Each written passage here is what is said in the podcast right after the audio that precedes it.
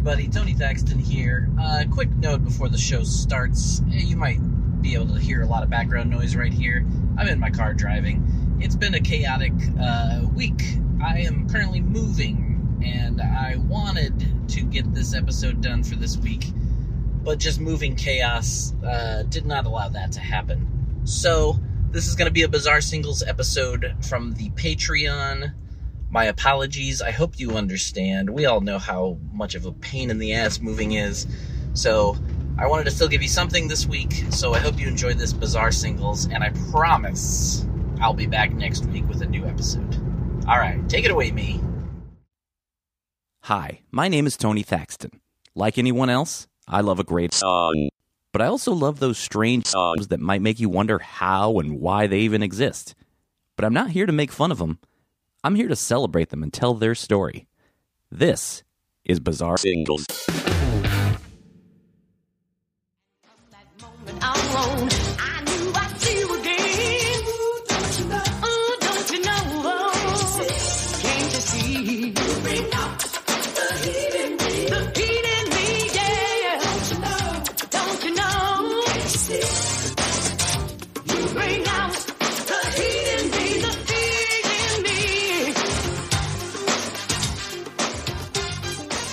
That's a song called The Heat in Me by Linda Clifford from 1985.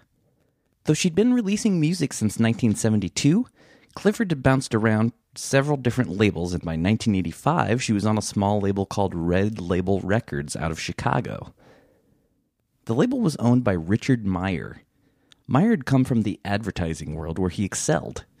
In 1977, he'd become president and CEO of the Jovan Incorporated Perfume Company. Is it Jovan? It might be Hoven. I'm not sure. Just bear with me.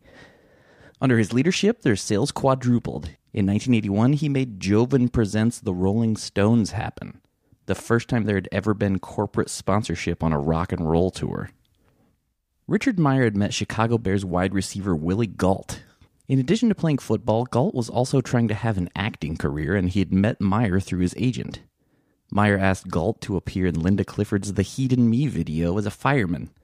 After the video shoot, Meyer threw out the idea to Gault about a Chicago Bears music video.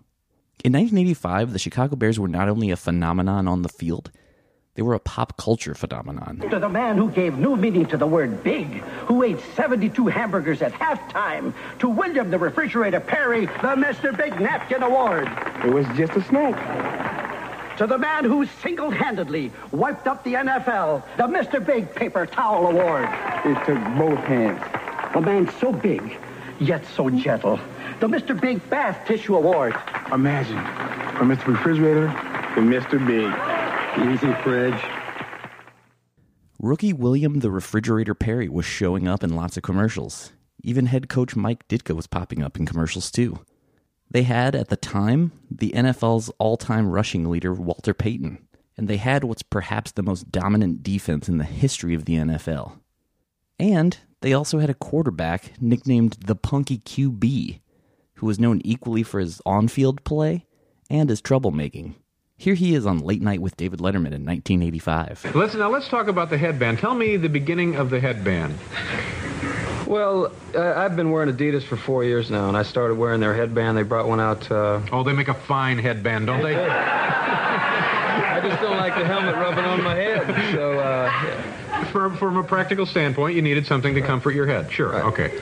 so I started wearing it. Then I got a, a five thousand dollar fine from the commissioner for wearing it two weeks ago, and uh, our uh, owner Mike McCaskey asked me not to wear the Adidas Right. headband for the previous game Yeah. or the last game. So I decided not to wear that one, but I made one. Made your own. Made my own. It was very funny. I Did- got it for you here. Oh, you brought the headband? Did it, Did anybody tell you not to wear this headband, the Rozelle headband. no, headband? they love this one. Yeah. Here's my Rozelle one. The headband they're referring to was just a white headband that he wrote Rozelle on, in honor of Pete Rozelle, the NFL's commissioner at the time who had fined McMahon. In the oral history of the Super Bowl shuffle, Willie Gault told Grantland in 2013, quote, We were so big that year. There had been the Black and Blues Brothers poster for the linemen and a lot of commercials, so it wasn't against the room to do this. It was just like a commercial almost, except that this would be for charity. Everyone in the video would be paid some nominal fee, but the main purpose was that we would give the money to the neediest families in Chicago. Red Label agreed to that. End quote. Richard A. Tufo was lined up as one of the song's producers. Tufo had been an arranger and a keyboard player for Curtis Mayfield. The other producer was Bobby Daniels. Daniels was Kenny Rogers' drummer for 12 years, even playing on perhaps Rogers' best known song. right. You got to know when to hold up, know when to fold up, know when to walk away, and know when to run. You never count your money. When you're sitting at the table, there'll be time enough for counting when the dealing's done. That's right, the co writer of the Super Bowl Shuffle played drums on The Gambler. Daniels came up with the song's groove on a Linn 9000 drum machine. The original intent was for the song to be based off a bit from the old Amos and Andy show, with a character called Kingfish.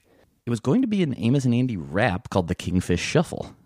After they sent the Kingfish Shuffle to Red Label, the label turned it down. But Richard Meyer heard it, and he told Willie Gault that he had an idea. And it was now Willie Gault's job to see if he could get any of his teammates on board to record a song.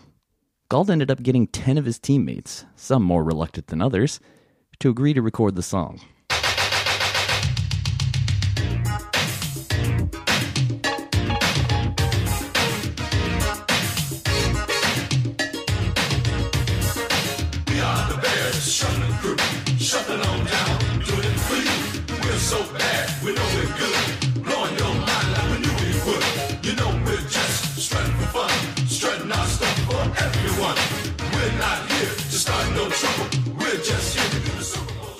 There are uncredited background singers singing the chorus with Bears singers singing over the top of them.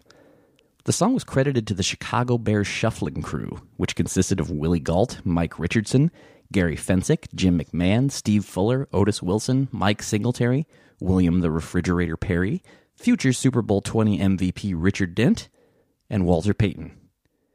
Payton was no stranger to music. He was a singer, drummer, and bass player already.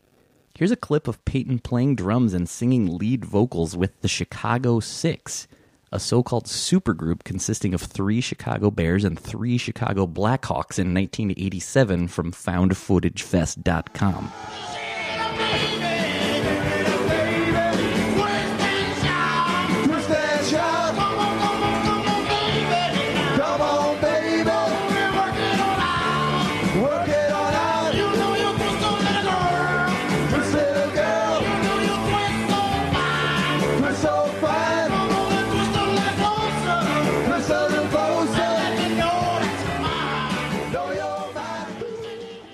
players had not actually told the team's owners or their head coach Mike Ditka that they had recorded the song until it was already done and they were planning a music video. Another day is here, and you're ready for it. What to wear? Check. Breakfast, lunch, and dinner? Check. Planning for what's next and how to save for it?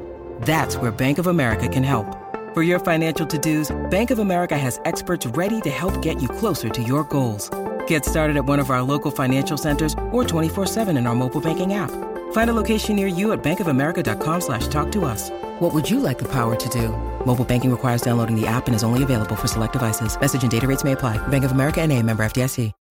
When you need mealtime inspiration, it's worth shopping Kroger, where you'll find over 30,000 mouth-watering choices that excite your inner foodie. And no matter what tasty choice you make, you'll enjoy our everyday low prices, plus extra ways to save, like digital coupons worth over $600 each week. You can also save up to $1 off per gallon at the pump with fuel points. More savings and more inspiring flavors make shopping Kroger worth it every time. Kroger, fresh for everyone. Fuel restrictions apply.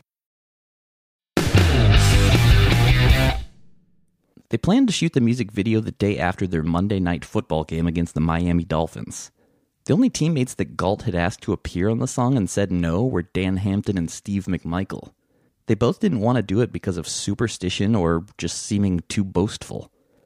They may have been onto something.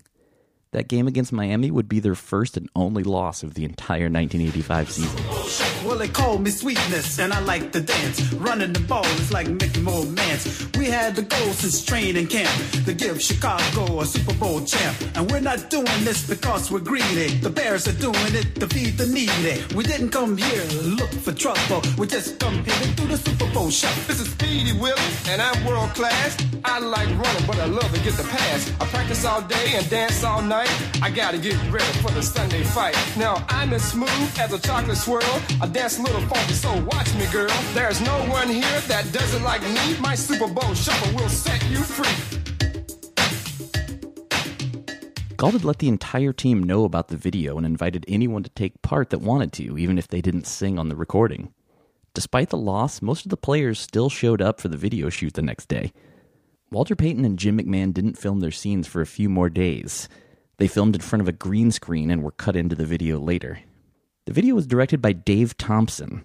Along with the Chicago Bears shuffling crew doing some loose choreography, there were now additional players pretending to be the backing band, even including punter Maury Buford wearing a hat and sunglasses playing the cowbell.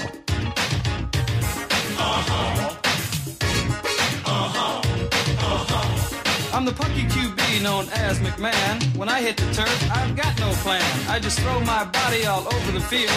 I can't dance, but I can throw the field. I motivate the cats I like to tease. I play so cool, I aim to please. That's why you all got here on the double to catch me doing the Super Bowl shuffle. A mama's boy. Oh, and the song became a hit. It went gold pretty quickly and it ended up selling over 700,000 copies. There was also a VHS tape that accompanied it that sold over 170,000 copies. But the song wasn't entirely about the Bears. It actually states on the record company that a substantial portion of the proceeds from this record will be donated to help feed Chicago's neediest families. And that's something that ended up being a bit of a controversy later, as no particular percentage had been agreed upon in advance. But eventually, over $300,000 in profits from the song and music video was donated to the Chicago Community Trust. Willie Gault told the Chicago Tribune, quote, If you listen to the record, it doesn't say we're going to the Super Bowl. We didn't say we were going to win the Super Bowl. It said we were going to do a dance, and it's the Super Bowl shuffle. End quote. But they did. The Bears shut out their opponents in both playoff games on their way to the 46 10 win over the New England Patriots in Super Bowl 20. And at that time, it was the highest rated Super Bowl in history. Leading up to the Super Bowl, in response to the Super Bowl shuffle, New England released a song of their own, though not actually performed by the Patriots. It's credited to the soundtrack studio singers. They beat the Jets and became contenders.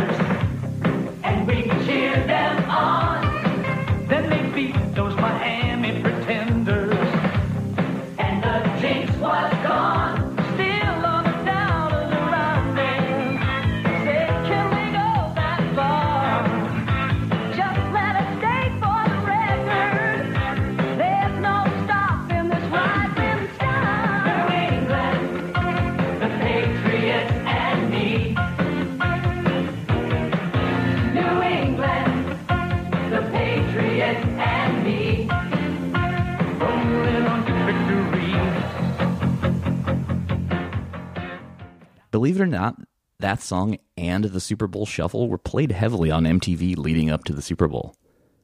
The Super Bowl Shuffle peaked at number 41 on the Billboard Hot 100 in February of 1986. Maybe even the most surprising thing, at the 1987 Grammy Awards, the nominees for Best R&B Performance by a Duo or Group were Kiss by Prince and the Revolution, Promise by Sade, Raising Hell by Run DMC, Real Love by Ashford and Simpson, Word Up by Cameo, and the Super Bowl Shuffle by the Chicago Bears Shuffling Crew. But not surprisingly, Prince won. All right, before wrapping up here, let me circle back to the song's co producer and co writer, Bobby Daniels. As I said earlier, he was Kenny Rogers' drummer for 12 years. Well, on August 15th, 1988, Bobby Daniels allegedly shot and killed his ex wife, Sylvia Coakley, after a domestic fight.